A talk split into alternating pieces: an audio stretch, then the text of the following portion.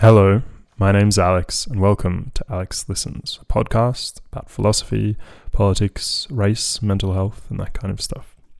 Today, I'm going to be talking about grief, which is an experience that should be familiar for all of us. Um, it is, it occupies a very unclear and confusing place in consciousness. Uh, at times, it's troubling and upsetting and distressing, and we would normally think of grief as a process that we would want to avoid, um, as an experience that we want would want to avoid. Um, but at the same time, grief is also something which allows us to move forwards in our life and to make sense of loss and of being without someone or something. Um, and this is what I'm going to be talking about in this episode whether we can make sense of the experience of grief. Um, yeah, before I do that, before I talk about grief, a few quick notes. If you're enjoying Aleks Listens or any other things that I do, you can support the podcast in a number of ways. I have a Patreon um, there should be a link in the bio of this episode if you'd like to support the podcast. Uh, or I have PayPal. Um, you can support the podcast through PayPal. Otherwise, just follow me on social media. I'm on Instagram at Aleks Listens, A L E K S, um, and on Facebook under the same handle. Um, otherwise, I have a website, www.alex.co. That's where you can find me and everything else I do. And last but not least, here is a content warning. This episode discusses serious themes like suicide and death and grief. Yeah, live forever, that's how I'm feeling. I'm feeling, I'm feeling, I'm feeling, I'm feeling. So, grief. When when I was doing the introduction, I realized that every word that I would normally associate with grief is negative and sad. Things like distress and pain and suffering and anguish and confusion and displacement and chaos. But there's this area of uh, philosophy called moral psychology, which is something that I'm very interested in. And I wrote an essay on grief um, and that essay will be on my website as soon as I publish this episode. And that the essay is interesting because it tries to identify. I guess it just. I'm not going to talk much about the essay in this episode, but I guess there's one key question. And the question that this person, Marusic, that's the name of the author, Marusic asks whether it's possible to identify reasons for grief. Whether there is a reason or whether there are a combination of reasons that drive the experience of grief. And I guess that's a kind of compelling way of thinking about grief because, on one hand, we sometimes do have very clear reasons for experiencing grief. Maybe someone who we love is no longer with us. Maybe um, maybe I should be more clear. Um, maybe someone we love has died, um, and that's why we're grieving. Uh, maybe a relationship that was very important to us has ended. Um, that person hasn't died, but the relationship is no longer as it once was. Um, and we can grieve the loss of a relationship with someone who is alive, or we can grieve the loss of a relationship with someone who has died. Um, but I'm sure that these two experiences of grief are different, um, and I want to draw a distinction between the two of them. Uh, I, I think one important difference that comes to mind is that there's something about possibility, the possibility of experience, which truly disappears when someone dies um, in my mind, um, as someone who is mostly an atheist, I believe that when someone dies, uh, there is a an extremely significant reduction in the possibility of experiencing things with that person. Um, they are no longer alive. They no longer occupy the same position in your life that they did when they were alive, um, and so on. Whereas when a relationship with two living people or multiple living people falls apart, um, the possibility of of that person occupying a place in your life doesn't disappear in the same way as it does when someone dies, uh, because it's still possible for that person to re-enter your life, even though it might never happen. Um, it's still possible. They are still alive, presumably. Um, so long as you're on speaking terms, you can speak and you can experience that person in the uh, in as as they are alive. Um, and I guess this asks there's a kind of interesting metaphysical question here because what is I guess memory here is very important when it comes when we discuss grief because you, one could one could say that the end of any relationship is something that is grieved. So I guess yeah, I'm just thinking about whether it's possible for a, a very clear distinction to be drawn be- between grieving a relationship that's ended with someone who's alive compared to a relationship that has ended with someone who's who has died. And I guess maybe one one key distinction is that the person who has died can only live on in memory. Um, at least that's what makes the most sense to me at the moment. They can also live on in other forms. Like when my maternal grandma died, um, my baba, um, she passed away in 2016. Um, I am often torn back to the past when I eat something that reminds me of her, or when I see um, the silhouette of someone in the distance who has a similar gait. Um, or other things. Uh, and I do. There is a real experience there, and it doesn't. It doesn't feel like I'm remembering something. It it feels like she is very much there and alive in the moment. But I guess, um,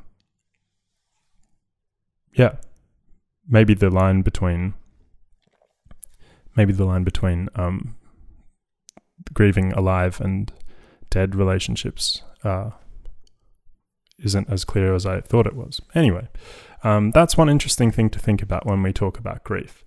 Um, that there are these, there are two different things that we can grieve. Um, and what, what, okay, another question that we need to ask is about the object of grief. What is, and is that even a fair question? Can we actually ask whether it's possible? Can we actually ask whether we grieve something can we quantify the grief? Can we put it into a particular category?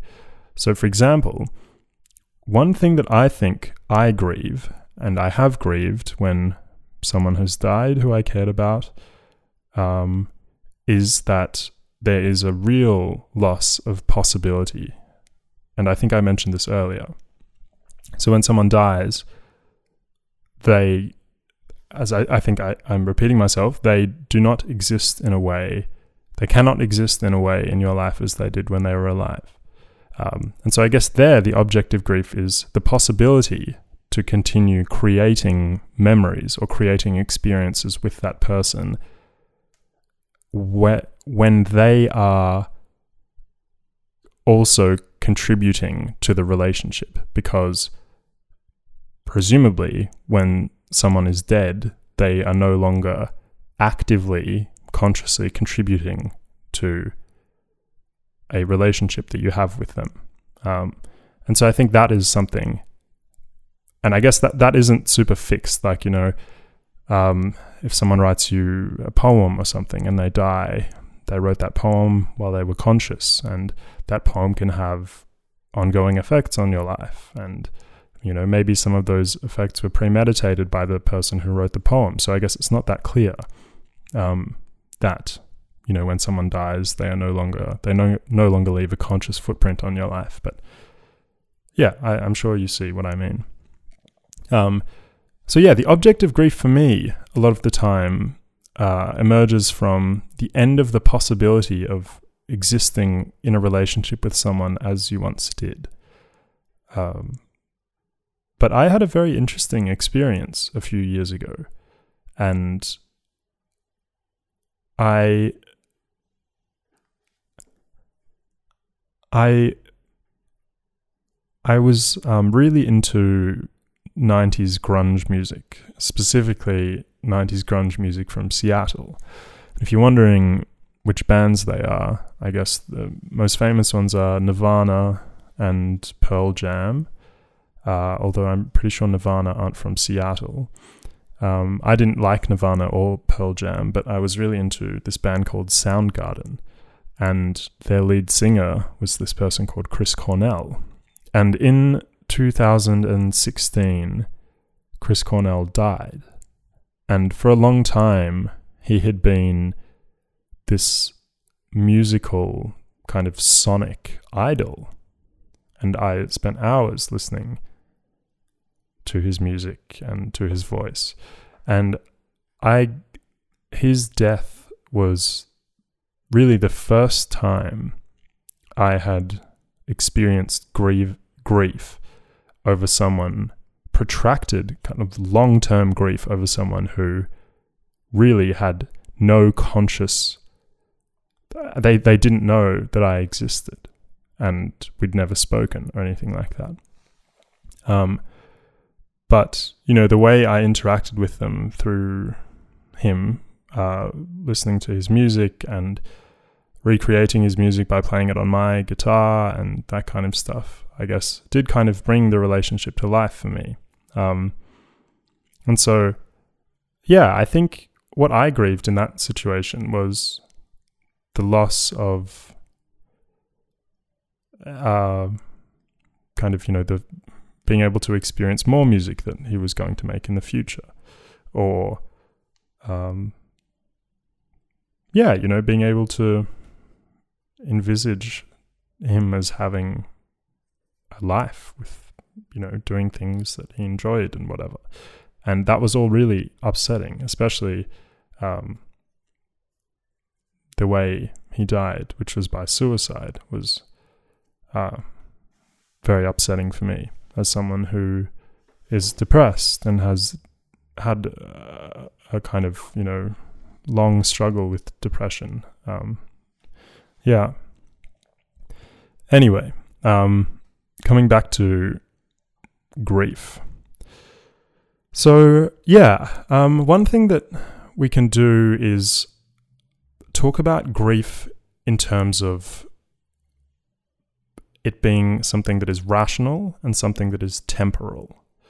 And what do I mean when I say that grief can be thought of something that is rational? Well, what I mean is that we can point to reasons for grieving. I, have mentioned a number so far. A relationship has ended. We will no longer be able to have someone's presence in our life anymore, as they we will no longer be able to have their presence as they were while they were alive anymore. Um, they died too soon, a relationship ended prematurely. All of these kind of things can uh, motivate the experience of grief.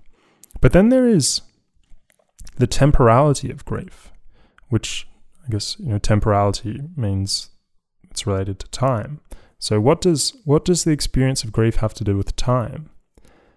And this is where we get to a very interesting question that I am still thinking about, and that is if our reasons for grief don't change, that is, if we always, if we never wanted a relationship to end, if we never wanted someone to die, why does our experience of grief seem to dissipate over time?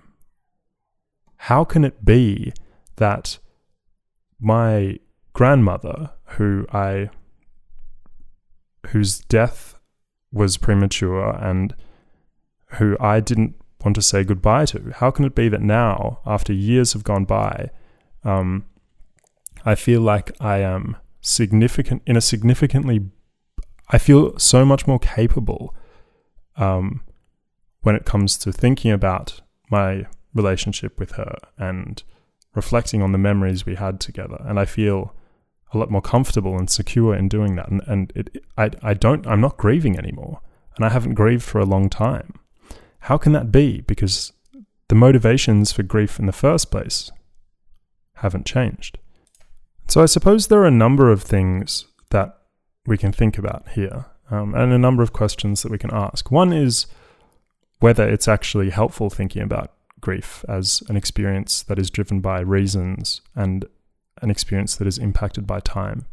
And I guess one way of kind of trying to make sense of both of these different approaches to grief is by thinking about what kind of beings we are and what it what the experience of grief can symbolize and signify.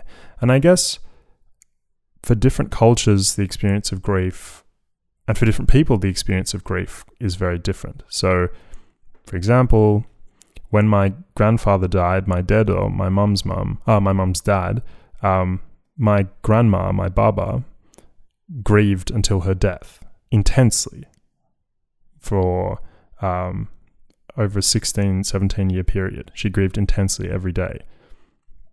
Um, and, you know, maybe as an older person and as someone whose life was uh, kind of ex- uh, very seriously entwined and enmeshed and ensnared in this other person's life. Maybe losing a relationship like that um, means that you know the grief continues and it doesn't subside.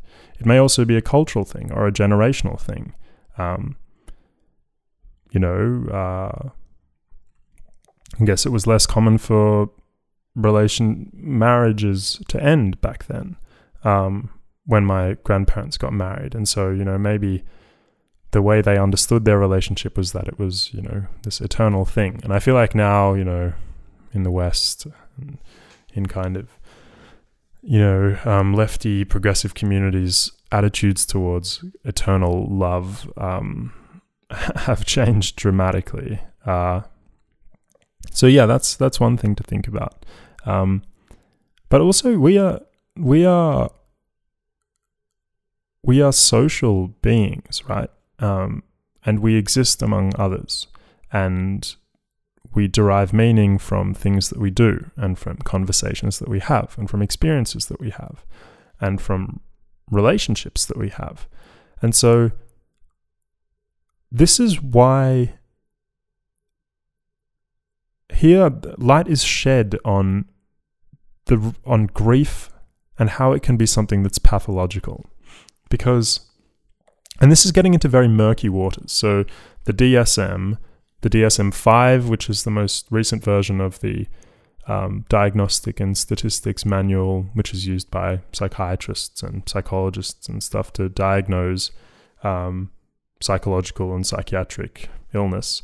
Um, they put a time limit on the experience of grief, which is very weird. And they say that I think, you know, it's a number of weeks or months or something, and that that it's reasonable for someone to experience grief, and then after that, you know, you should return to your normal life. But you know, we just need to think about my grandparents, my baba and dedo, and how my baba grieved for well over a decade, 15, 16 years, intensely. Um, but, you know, who am I to say that that's not okay? Who am I to say that she shouldn't be grieving anymore? Um, and that's a very weird that's a very weird thing to say. And the you know it's a problem. It's a limitation with the, with psychiatry and psychology trying to put limits on what is a normal experience of grief. How long should someone grieve for, uh, and that kind of stuff. So I was saying before that we are social beings who have relationships and whatever, and grief when a relationship ends, um, you know, a romantic relationship or when someone dies who we really care about, it can really impact our experience of everything.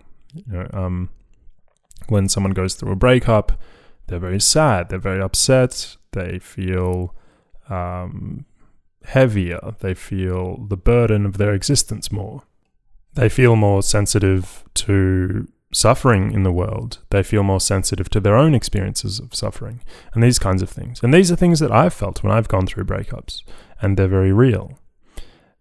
And so, is grief, well, then, should we say that grief is a, a work or a, a journey or like a job or something? Is it something that transports us, that allows us to cope with loss in the world and to kind of embody the loss and to experience it and to feel it and then to subsequently continue with our lives. Because that kind of sounds like that sounds like a reasonable way to think about grief. Um, but it also it's also I really don't like thinking about things in terms of productivity and you know continuing to contribute to society and whatever. That that doesn't sound very nice. I wouldn't want to think about grief as something that is just this really transactional thing that allows us to move from being in a position where someone is in our life to being in a position where they're not and being okay with it so that we can continue contributing or whatever. But instead, I like to think, I think it makes more sense to me to think about it in a kind of existential, ontological manner. And what I mean by that is what it means for us to be, our identity, our the extent of our character, um, the way we extend our character in certain directions, our focuses, our priorities, what we care about. All of these things are shaped and informed by the people around us. And when a relationship ends and we grieve, we undergo a character shift of some sort. We change such that we are able to accommodate this new loss not for any particular reason, not so that we can return to work, not so that, you know, we can, I don't know, do whatever it is that we want to do, but just because our what it means for us to be has forcibly been changed. And we have to negotiate that change and we have to make it work for us. Um, yeah i think that's that's all i want to say about grief. So i hope you enjoyed this episode. If you did you can support the podcast in a number of ways Patreon, link in the bio, PayPal, go on my website, www.alex.co, or follow me on Instagram at alekslistens. And thanks for listening. Bye.